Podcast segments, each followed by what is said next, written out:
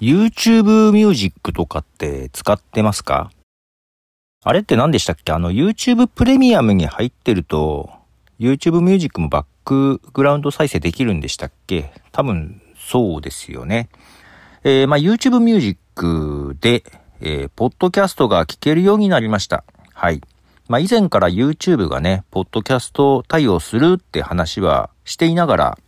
なかなか日本ではスタートしない状態で、まあただ YouTube Music で見るとね、自分のチャンネルとか出てくるんですよ。で、自分のチャンネルのポッドキャストとか見ることができるんだけど、全然検索で引っかからないっていうか、検索できない感じだったんですね、ポッドキャストを。で、最初ね、その YouTube Music に自分のポッドキャストが出てきた時はね、一瞬聞けた時があるんですけども、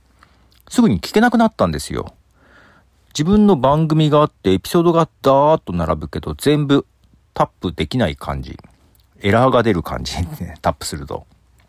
で、あれ？なんか機能が閉じられたと思ってね。で、そっから、まあアメリカではスタートしたみたいな話があって、で、カナダとかもスタートしたとかあったけどもね、なかなか日本来なかったんですけど、年内にはなんか来るようなこともね、この間チラッと出たんですけど、まあそれからね、えー、YouTube Music のアプリをアップデートしたごとに聞けるかなって見に行って聞けないなっていうのをずっとやってたんですけど、ようやく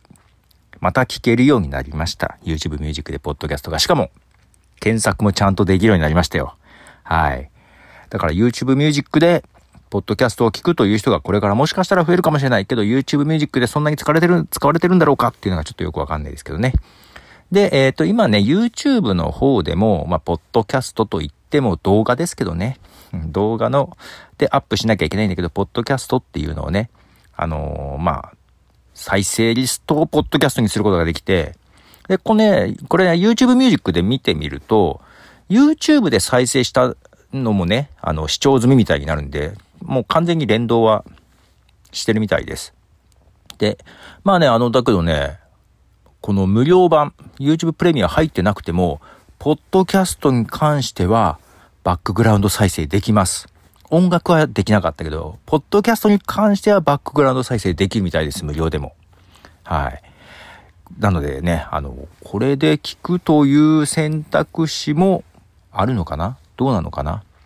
音楽はだけど再生できないから、まあその辺ね、Spotify の方がちょっとやっぱり使いやすいかなっていう気はするけど、まあただ YouTube Music、あ、そう、YouTube Music でポッドキャストを選ぶとですね、えー、まあ動画でアップするじゃない？ YouTube の方にはね。で、ただ動画で見るか、音楽だけにするかっていうのは選べる。音声だけにするかっていうのは。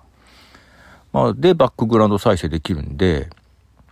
なんだろう。動画で配信してるポッドキャストと、音声だけでいいやっていうポッドキャストとを、まあ一緒のとこで聞けるっていうのはちょっとね、まあその辺は、まあ聞きやすいのかな？どうかな？っていう感じです。まあ、とりあえず YouTube Music のアプリをお持ちの方、一度ね、あのー、ポッドキャスト、ちゃんと検索できることを試してみてはいかがでしょうかということで、えー、ポトフでした。じゃあね。